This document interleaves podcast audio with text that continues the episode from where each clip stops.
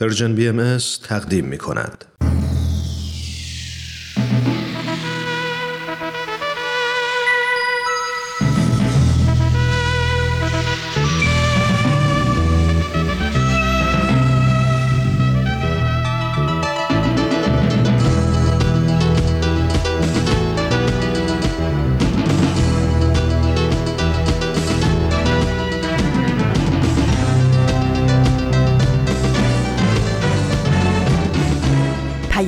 دوست.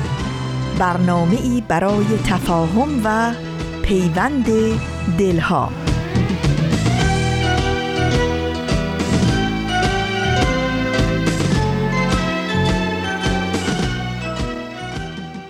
اگر همه آنهایی که تاریکی را بد می‌دانند و از آن منزجر و گریزانند به جای دشنامگویی و پرخاشجویی شمعی ولو هر قدر کوچک هم که بود برمیافروختند تاریکی نمی ماند و پرتو آن شعله های کوچک جهان را پر از روشنایی مهر و گرمی می ساخت افق تاریک دنیا تنگ نومیدی توان فرساست می‌دانم. ولی کن ره سپردن در سیاهی رو به سوی روشنی زیباست میدانی؟ به شوق نور در ظلمت قدم بردار. به این غمهای جان آزار دل مسپار. که مرغان گلستان زاد که سرشارند از آواز آزادی نمی‌دانند هرگز لذت و ذوق رهایی را. و رعنایان تن در تور پرورده نمی‌دانند در پایان تاریکی شکوه روشنایی را.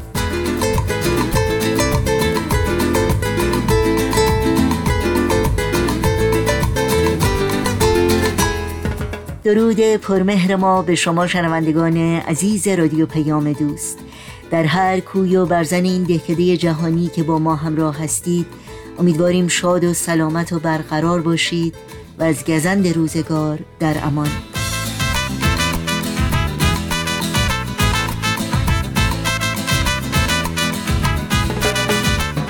سرآغاز پیام دوست این دوشنبه دهم مرداد ماه از تابستان 1401 خورشیدی برابر با اول ماه اوت از سال 2022 میلادی سخنی ناب و شعری لطیف و جذاب از بزرگان فرهنگ و ادب دکتر جلیل محمودی و فریدون مشیری بود.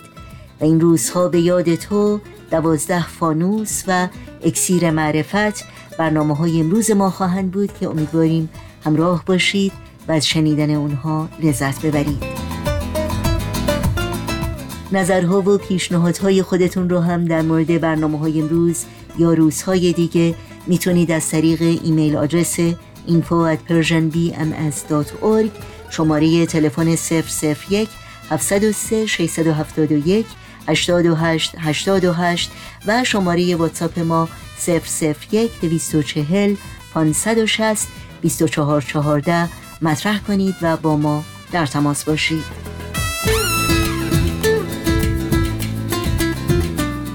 در شبکه های اجتماعی می‌تونید با برنامه های رادیو پیام دوست زیر اسم Persian BMS همراهی کنید و در صفحه تارنمای ما Persian اطلاعات کامل راه های تماس و همینطور اطلاعات برنامه ها و پادکست برنامه ها رو جستجو کنید.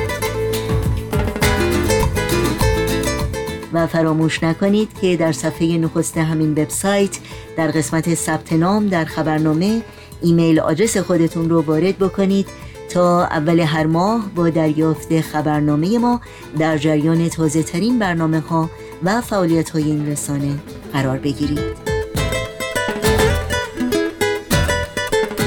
نوشین هستم و همراه با همکارانم میزبان پیام دوست این دوشنبه. از شما دعوت می‌کنیم با برنامه های امروز ما همراه باشید.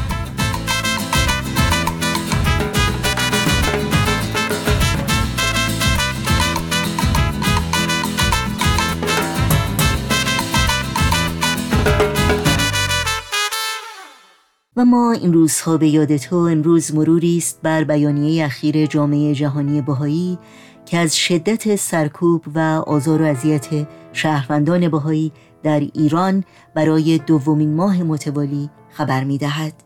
خانم بانی دوگال نماینده ارشد جامعه جهانی بهایی در سازمان ملل متحد می‌گوید بهایان بیش از چهل و چهار سال است که به دلیل اعتقاداتشان متحمل سرکوب های مداوم بودند.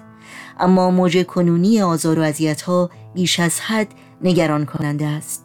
در چند هفته گذشته بیش از دهها بهایی دستگیر، محاکمه یا زندانی شدند و به نظر نمی رسد این آزار و ها را پایانی باشد. آنچه ما هاست نسبت به آن هشدار داده بودیم اکنون در حال وقوع است. حکومت ایران باید فوراً تعهدات حقوق بشری خود و مسئولیتش نسبت به تمامی ایرانیان را به جا بیاورد و این سرکوب ها را بلافاصله متوقف کند. در این مقاله می‌خوانیم جامعه جهانی باهایی ماه گذشته درباره دستگیری ها و احکام صادره در شیراز که بر مبنای آنها 26 نفر به مجموع 85 سال زندان محکوم شدند گزارشی تهیه کرد. این احکام کودکان را از والدینشان جدا می سازد بسیاری از حملات اخیر حکومت ایران از جمله بسیاری از موارد گزارش شده در ماه گذشته همچنان با شدت بر شهروندان بهایی که در شیراز زندگی می کنند تمرکز دارد. خانم دوگال می گوید سرکوب بهایان این شهر قلب هویت و تاریخ بهایی را نشانه می گیرد یکی از اولین اقدامات جمهوری اسلامی در سال 1979 میلادی تخریب خانه تاریخی حضرت باب در شیراز بود مقامات حکومت ایران به احتمال زیاد از اهمیت شیراز برای فرستادن پیغامی بیرحمانه به جامعه بهایی سود می جویند. اما سرکوب بهایان به هر دلیلی که باشد چه در شیراز و چه در سایر نقاط ایران باید متوقف شود. تاریخ این بی ها را بی پاسخ نخواهد گذاشت. آهای خبردار مستی آشیار. خوابی یا بیدار.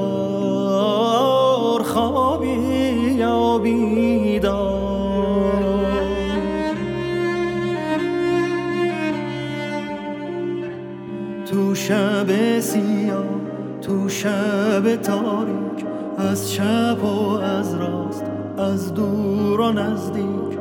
یه نفر داره جار می‌زنه جار آهای غمی که مثل یه بختک رو سینه من شده ای آوار از گلوی من. دستاتو بردار دستاتو بردار از گلوی من از گلوی من. دستاتو بردار.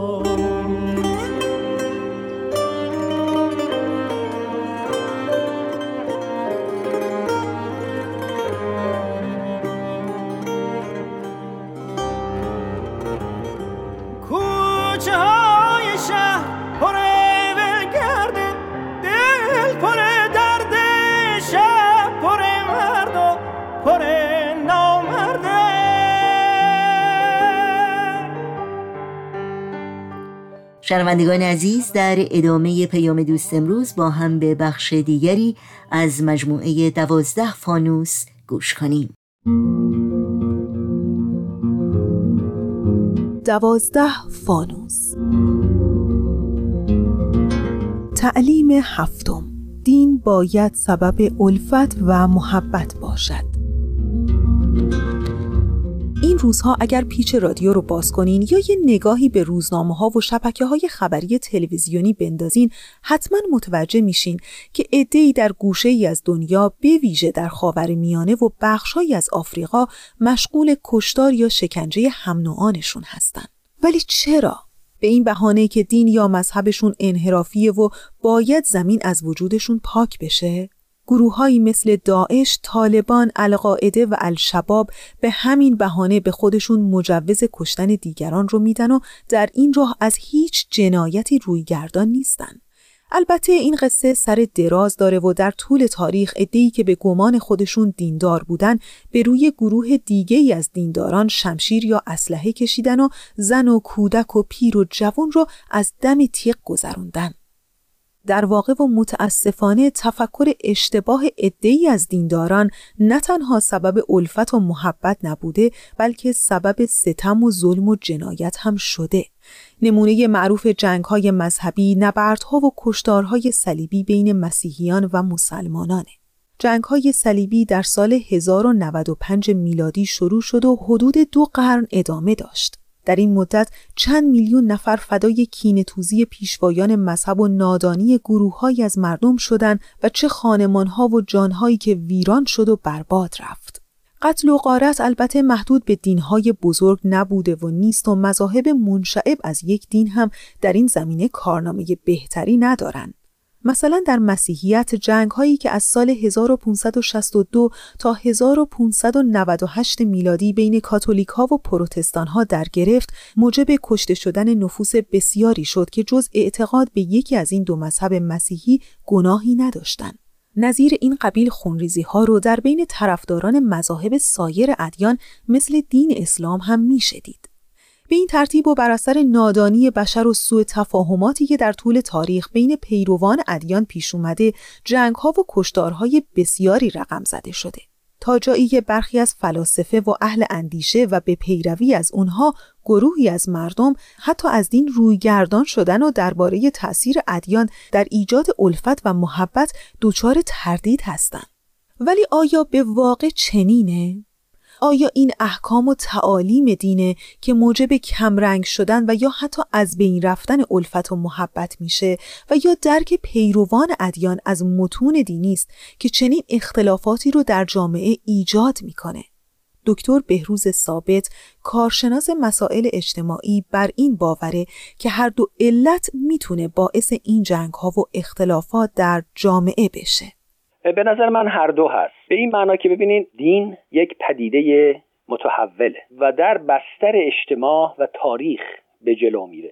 لذا علاوه بر اینکه یک بود روحانی داره که در اون بود روحانی همه ادیان یکی هستن اما انظر اجتماعی خصوصیات و کرکتر خودش رو داره که مربوط میشه به اون زمان و مکانی که در اون ظهور کرده به وجود اومده و تمدن خودش رو پایگذاری کرده. لذا برمیگرده به احکام ادیان. چرا که برخی از احکام ادیان چون در اون زمینه اجتماعی و تاریخی خاص جا افتادن و با شرایط امروز تمدن معاصر همگامی ندارند در نتیجه خود احکام دین هم می‌تونن موجب اختلاف و نفاق بشن و در حقیقت صد راه تکامل و پیشرفت تمدن بشن. اگر بخوایم اون احکام رو به صورت مو به مو بر شرایط امروز جهان پیاده بکنیم طبیعتا نه تنها ایجاد الفت و محبت نمی‌کنه بلکه ایجاد نفاق می‌کنه. و از اون گذشته پیروان خود ادیان هم البته می‌تونن اسباب نفاق بشن. اگر تصورشون بر این باشه که اونها به حقیقت و کل حقیقت دست پیدا کردن و دیگران رو بخوان غیر و یا کافر و یا گناهکار و امثال اینها بدونن و بشمارن در نتیجه ایجاد نفاق میشه ایجاد دشمنی میشه و تعصبات حاصل میشه و در اثر اون تعصبات جنگ و خونریزی به وجود میاد.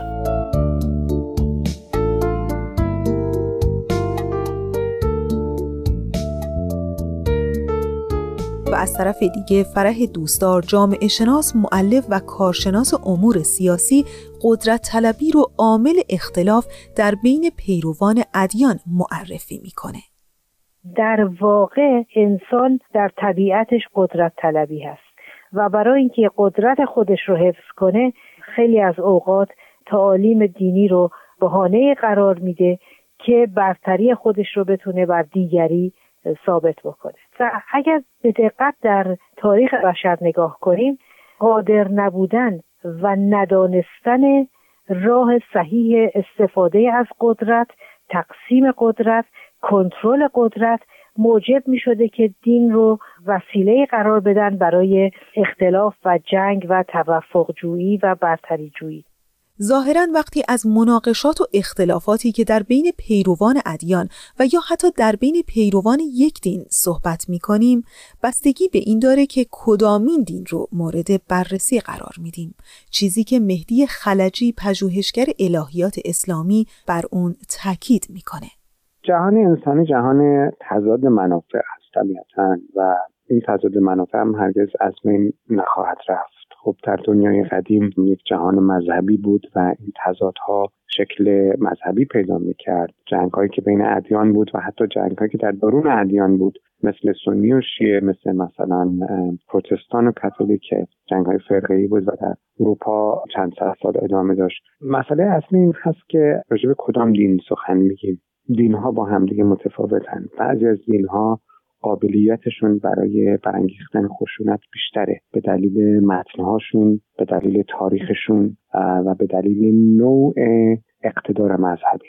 مثلا فرض کنید که اقتدار مذهبی در مسیحیت با اقتدار مذهبی در اسلام متفاوت. شما در مسیحیت واتیکان دارید پاپ دارید کاردینال دارید یک سلسله مراتب خاص دارید در اسلام یک شکل دیگه است. در دیانت بهایی کاملا متفاوت. باز شما چیزی به مثل روحانیت مسیحی کاتولیک یا روحانیت اسلام در دیانت بهایی نداریم. اقتدارهای دینی متفاوت متنهای دینی متفاوت تاریخهای دینی متفاوت آینها و مناسک و شعائر مذهبی متفاوت می‌تونن شکلهای متفاوت و به میزانهای گوناگونی مستعد برانگیختن و تولید خشونت باشند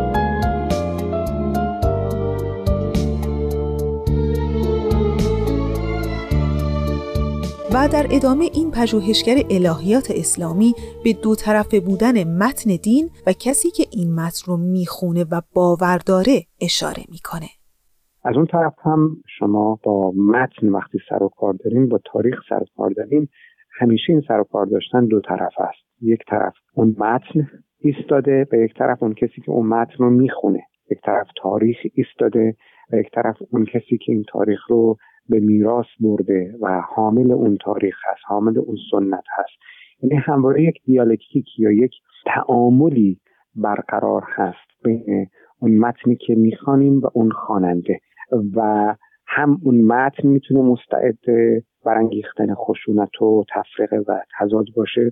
همون کسی که می‌خونه می‌تونه به شکلی بخونه که عناصر خشونتزا و تفرق انگیز اون متن تاریخ و سنت رو برجسته تر بکنه.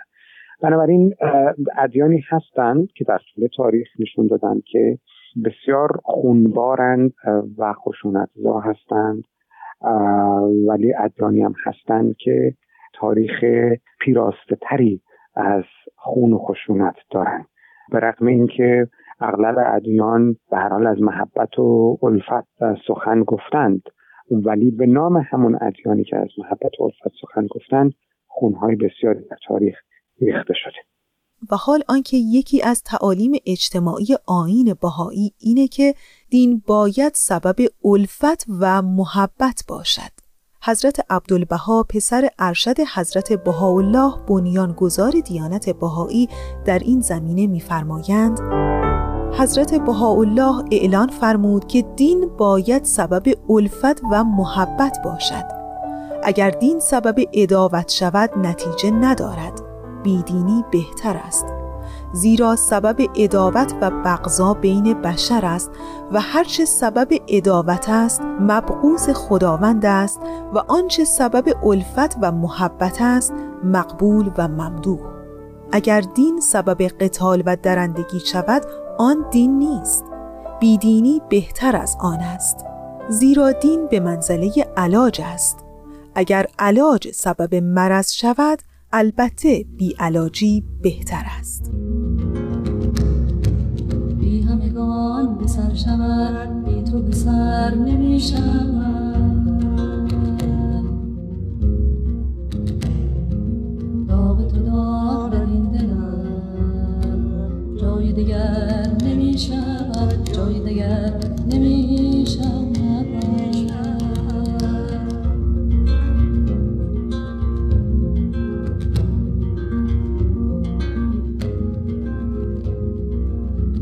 سوی وفا روی جفا روی کجا روی؟ آن منی کجا روی؟ بی تو به سر نمی شود بی تو به سر با برنامه دوازده فانوس از رادیو پیام دوست همراه بودید. این برنامه و همه برنامه های سرویس رسانه فارسی بهایی در شبکه های اجتماعی فیسبوک، یوتیوب، SoundCloud، اینستاگرام و تلگرام زیر اسم Persian BMS در اختیار شماست. امیدواریم مشترک رسانه ما باشید و اگر برنامه ها رو دوست داشتید به اونها امتیاز بدید و با دیگران هم به اشتراک بگذارید. آدرس تماس با ما در کانال تلگرام هست at persianbms contact ضمنا از خبرهای خوبی که در وبسایت رسانه Persian BMS صفحه جدیدی با عنوان دردانه راه اندازی شده که مخصوص به کودکان، مربیان، والدین کودکان و دوستانی است که مشتاق یادگیری بیشتر درباره این گروه سنی هستند.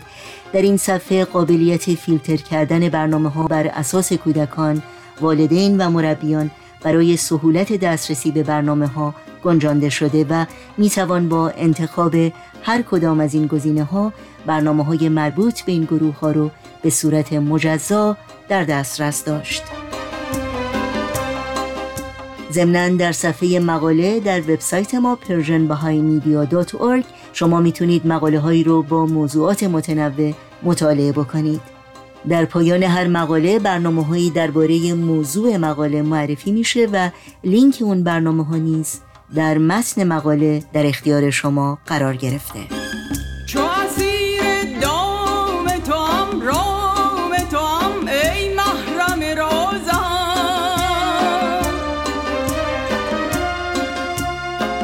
منم اون که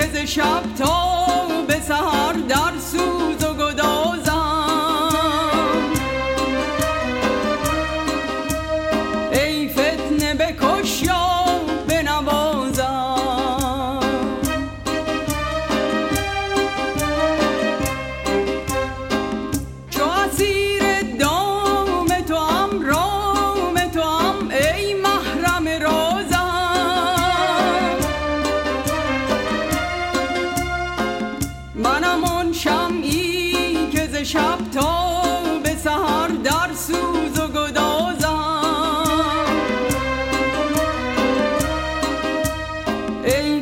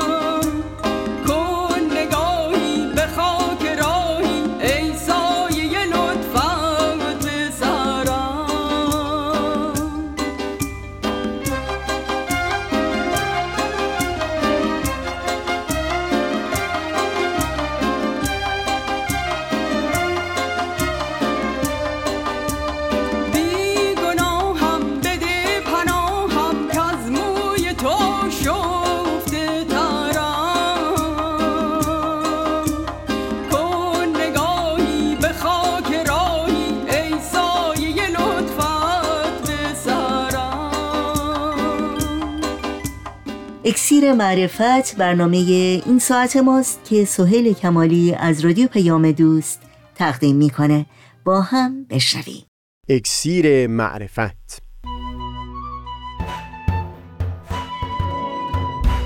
مروری بر مزامین کتاب ایقان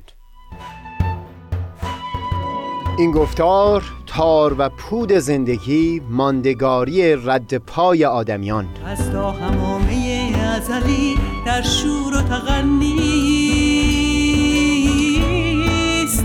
گوش قلب را از سروش او بی بحر مکن. از تا همامه ازلی در شور و تغنیست گوش قلب را از سروش او بی بحر مکن. قلب را او بی مکن.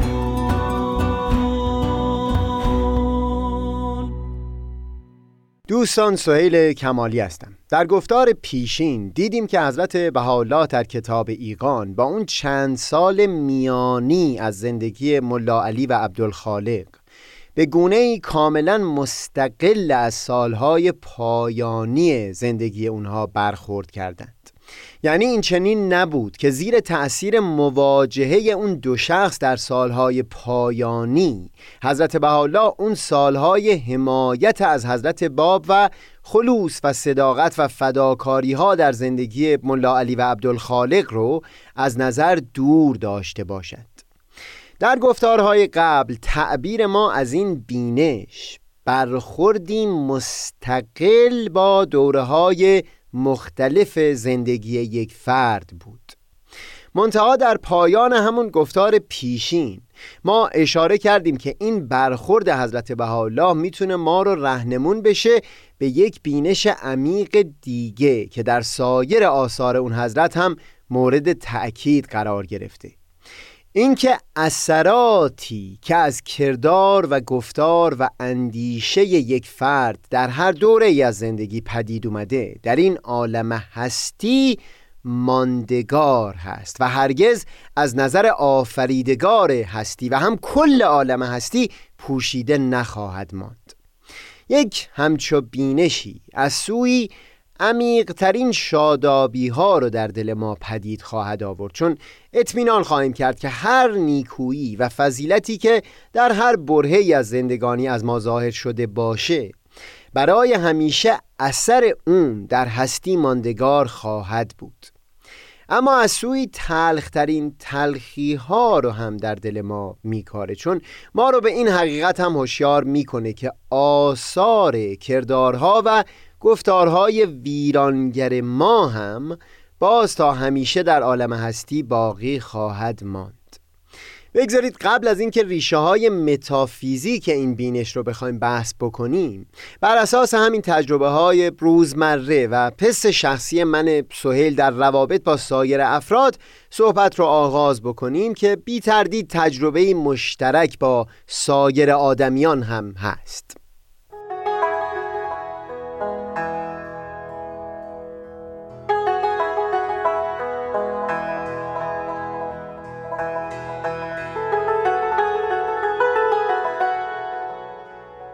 یک چند ماه پیش در دفتری درباره برخی افکار که سبب آزار من شده بود و اندوهی که در اون لحظه در دل داشتم می نوشتم همونجا به این بینشی که از ذکر نام این دو فرد در کتاب ایقان به دست میومد زیاد اندیشیده بودم. چیزی که از ذهنم میگذشت این بود که تا پیش از اون روز چه بسا که من سهیل دل دهها آدمی رو شکسته بودم و با گفتارها و کردارهایی از خودم کسان زیادی را از بسیاری زیبایی ها محروم کرده بودم.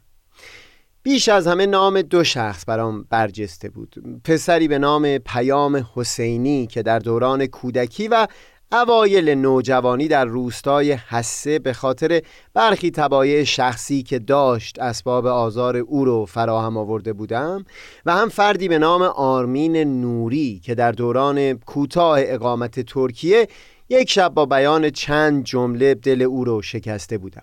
جوری که سالها بعد صدای اون شکستن همچنان در گوش من تنین انداز بوده. بسیاری از افراد رو تونستم بعدها پیدا بکنم و به نحوی دوستی رو جایگزین اون دلچرکینی ها بکنم اما این دو شخص رو متاسفانه هرگز مجال همصحبتی امکان پذیر نشد. چیزی که اون شب عمیقا بهش میاندیشیدم این بود که حتی بر فرض هم که به من فرصتی داده بشه. جبران مافات اصولا امکان پذیر نخواهد بود. اون گذشته هرگز پاک شدنی نیست. رویدادهای گذشته رخ دادند و برای همیشه باقی و برقرار هستند. بله در امکان من سهل این هست که همین الان وجود نوعی و شخصیت کاملا متفاوت مجزا و مستقلی از اون چیز که در گذشته بود بیافرینم. این خلق نو در امکان من هست.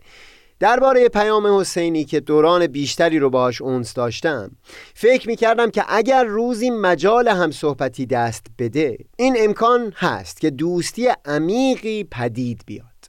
منتها همه اون سالهایی که او در کودکی و اوایل نوجوانی از نعمت حمایت من در مدرسه محروم شده بود و حتی خود من مایه آزار او شده بودم. اون دوران هرگز قابل بازگشت نیست. تحقق داره رخ داده. با خودم میپرسیدم که به فرض هم که الان دوستی عمیقی با او پدید بیاد اما مگر اون اثراتی که همون محروم ماندن در اون دوران برای همیشه در وجود او گذاشته از زندگی خود او پاک شدنی خواهند بود؟ در پاسخ به این سوال هوشیار بودم که نه خطاها پاک شدنی هستند و هم نه نیکویی ها در گذشته یک شخص. همه اینها تحقق دارند وجود دارند. زمانی که چیزی در گذشته وجود داشته معناشونه که هرگز معدوم نخواهد شد و تا همیشه اثر اون برقرار خواهد موند. هوشیار شدن بر این حقیقت که هیچ دوره‌ای در زندگی و هیچ تجربه‌ای و گفتار یا کرداری نیست که اثر اون محو شدنی باشه. آدمی رو وادار می‌کنه که در همه دوره ها نهایت دقت و تفکر رو به خرج بده برای ساختن شخصیت خودش در همون بره از زندگی. دل خوش کردن به اینکه در بره های ابتدایی تر زندگی ده ها تباهی و ویرانی و دلشکستگی پدید بیاره و بعدتر در خاتمه جبران مافات بکنه. یک همچو ذهنیتی بر اساس این بینشی که در اینجا صحبت شد اساسا معنایی نمی‌تونه داشته باشه. اثر اون کردار و گفتار در زندگی و وجود اون افرادی که در حق اونها ستمی روا داشته شده در وجود اون افراد باقی خواهد موند. و لذا از همه عالم هستی هم هرگز محو شدنی نیستند.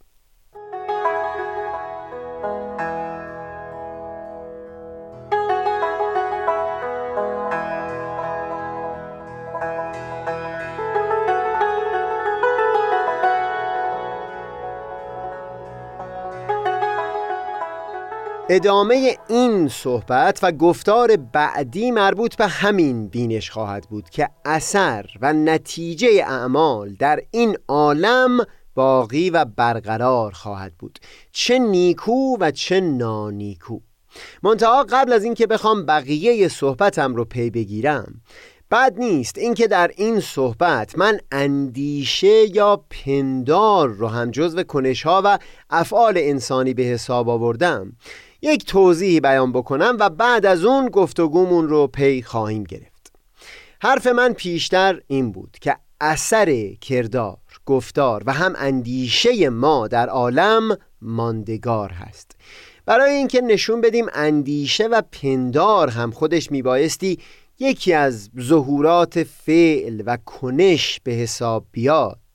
بگذارید کمکی بگیریم. هم از مقاله که دکتر وحید رعفتی با الهام از اندیشه های ملا صدرای شیرازی نوشتند و هم در توضیح مطلب کمکی بگیرم از برخی منابع شیخیه مثل نوشتجات میرزا حسن گوهر و ملا علی برقانی.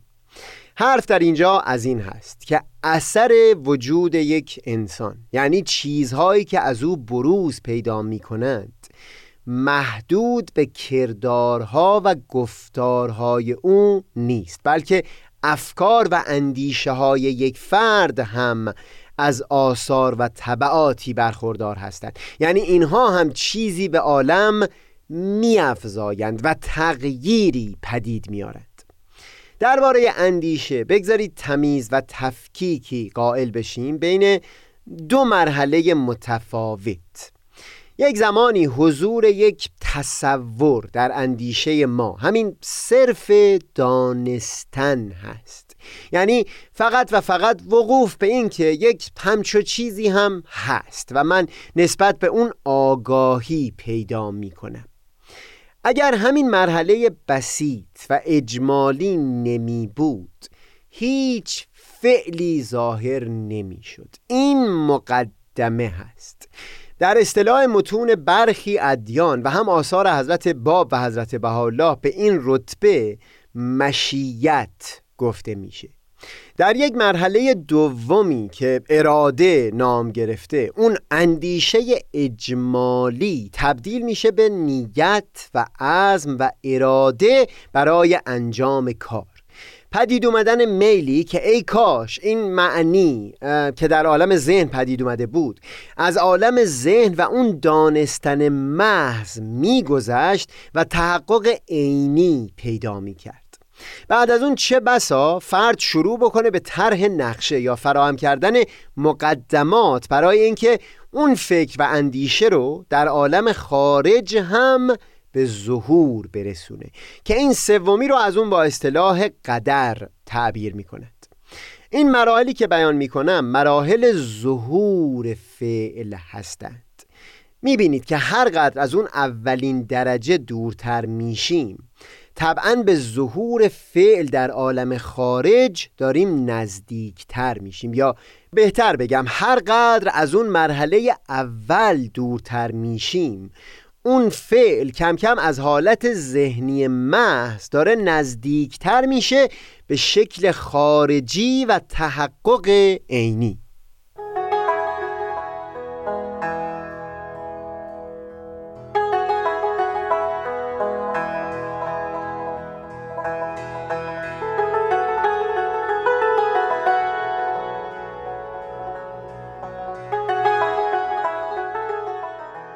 بگذارید با ذکر مثالی مسئله رو یک قدری شفافتر بکنیم. برای ساختن یک ساختمان بزرگ به عنوان مثال بنایی مثل برج آزادی یا شهیاد در تهران چه بسا چندین و چند سال این مرحله دانستن یعنی فقط همین که میشه چنین کاری کرد. یک علم اجمالی به همچو چیزی. و بعد پدید اومدن میل در ذهن و دل کس یا کسانی و تصمیم گیری پیرامونه اون عزم و اراده. و بعد از اون طرح ریزی نقشه اون توسط مهندس یا مهندسانی به طول می انجامه همه این مرحله ها قبل از این هست که در بیرون شروع به ساختن ساختمان بشه یا حتی اولین کلنگ بر زمین زده شده باشه. یعنی یک شاهد بیرونی. هیچ تغییری در اون فضا و مکان رو اصلا و ابدا نخواهد دید. اما بدون همون سه مرحله اولیه ساختن ساختمان هم محقق نمی‌شد. و لذا خود همون چند مرحله اول هم بخشهایی هستند از مراحل ظهور فعل و ساخته شدن این ساختمان. از طرفی شما اگه طرح دقیقی مشاهده بکنید از یک ساختمان یا پل که فقط بر روی کاغذ هست و یا حتی پیش از اون اینکه صرفا در ذهن فرد مهندس با دقت تصویر شده ولو اینکه هنوز بر کاغذ هم نیومده باشه نمی‌تونید یک همچو ادعایی بکنید که هیچ چیزی هنوز به وجود نیامده و در عالم خارج ظاهر نشده.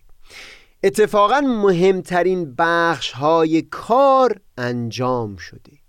در هر حال بعد از اون سه مرحله اول که توضیح دادیم بنا کردن ساختمان آغاز میشه و اگر موانعی پیش نیاد به عنوان مثال زلزله خرابی به بار نیاره یا جنگ غیر منتظره موانعی بر سر راه نگذاره یک مدت زمانی به طول خواهد انجامید تا این بنای مجلل جلوی چشم ما به همین شکلی که هست ظاهر بشه.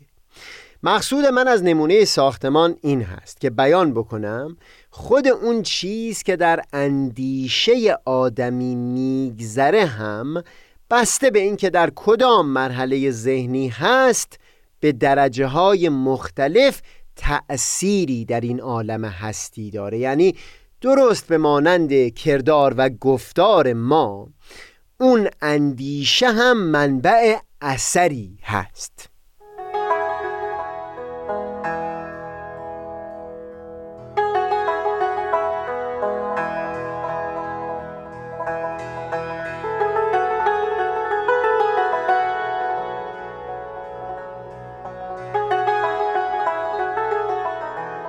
برای آشنایان به مباحث فلسفی و کلامی این رو کاملا در حاشیه مطلب بیان بکنم که تفاوت دیدگاهی که وجود داره بین خانش دانشمندان دین باور و یا دیدگاه حضرت عبدالبها در خصوص مسئله تکامل در مقایسه با نظریه انتخاب طبیعی در توضیح تکامل که امروز رواج داره.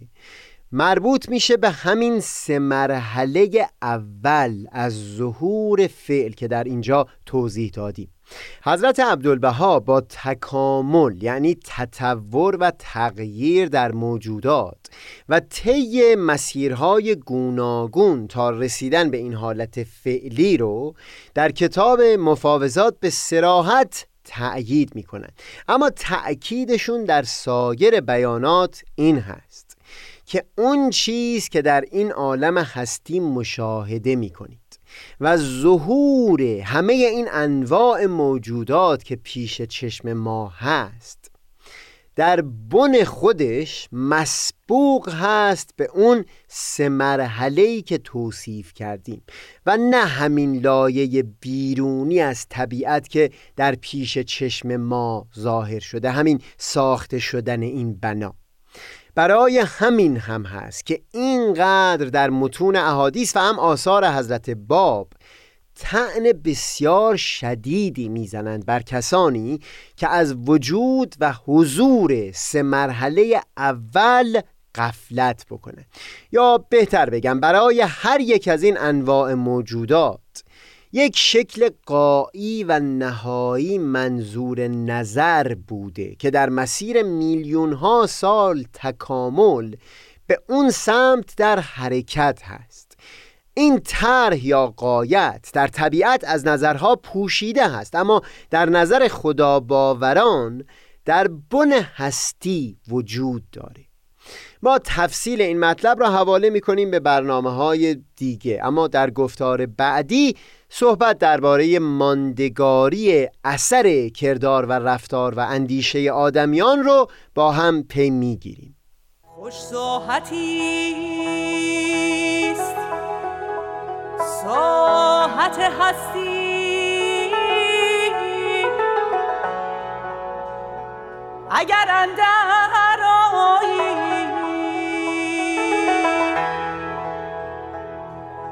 و نیکو بساتیست.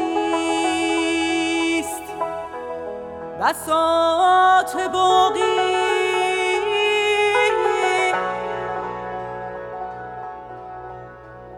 اگر از ملک فانی برتر خرامی.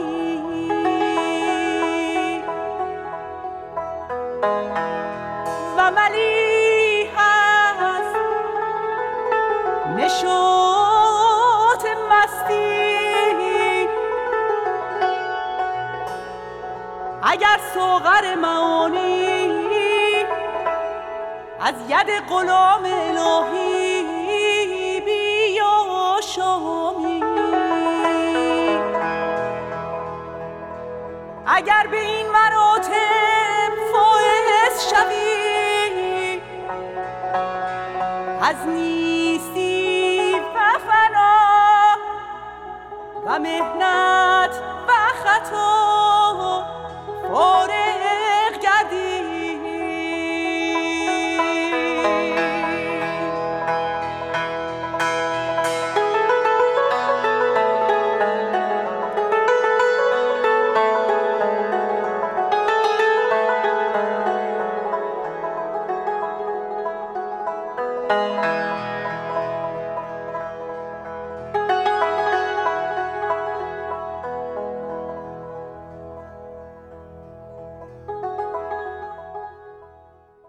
شنوندگان عزیز و همراهان خوب ما در اینجا به پایان برنامه های این دوشنبه رادیو پیام دوست می‌رسیم. همراه با تمامی همکارانم در بخش تولید برنامه های امروز با همگی شما خداحافظی می‌کنیم. تا روزی دیگر و برنامه دیگر شاد و پاینده و پیروز باشید.